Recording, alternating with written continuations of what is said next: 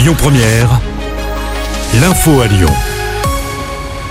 Bonsoir à tous. À la une de l'actualité, le procès Bérou. Michel Mercier a été condamné pour détournement de fonds publics ce matin. L'ex-sénateur du Rhône, ancien garde des Sceaux et trésorier du parti de François Bérou, a écopé de 18 mois de prison avec sursis, 20 000 euros d'amende et 2 ans d'inégibilité avec sursis.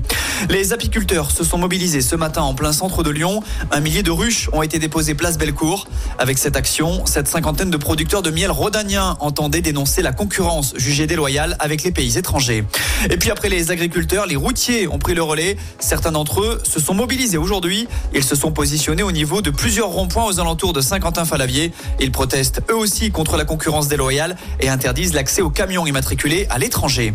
La CRS autoroutière lance un appel à témoins suite au drame qui s'est produit samedi soir sur la 47. On rappelle que quatre jeunes femmes ont été tuées et une autre a été grièvement blessée dans ce choc qui s'est produit à hauteur de Dargoire à la frontière Rhône-Loire. La police souhaite comprendre les circonstances précises de l'accident. L'actu, c'est aussi cet incendie criminel à Villeurbanne ce week-end. Le feu a pris dans une résidence sociale à côté du Médipôle dans la nuit de samedi à dimanche. Deux personnes ont été grièvement blessées, dont un quinquagénaire qui est entre la vie et la mort.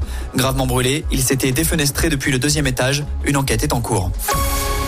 400 millions d'euros, c'est l'enveloppe mise sur la table pour désengorger la liaison Saint-Étienne-Lyon. Les différentes collectivités travaillent sur le sujet depuis 2019 et l'abandon du projet A45. Un point de situation vient d'être fait. Après des travaux engagés comme le réaménagement de certains échangeurs, les services de l'État misent sur l'amélioration du réseau ferroviaire entre les deux capitales. Enfin, on termine avec une page sport. En foot, l'OL s'adjuge l'Olympico. Grâce à une réalisation du général Lacazette, Lyon a battu Marseille 1-0 hier soir au Groupama Stadium. Au classement, les Gones ne sont plus barragistes. Place des désormais à la Coupe de France et la réception de Lille mercredi soir en huitième de finale. Et puis en basket, victoire de Lasvel hier également. Les Villeurbanais ont battu Limoges à domicile 77 à 66. Deuxième au classement, Lasvel se déplacera demain sur le parquet de Monaco, le leader du.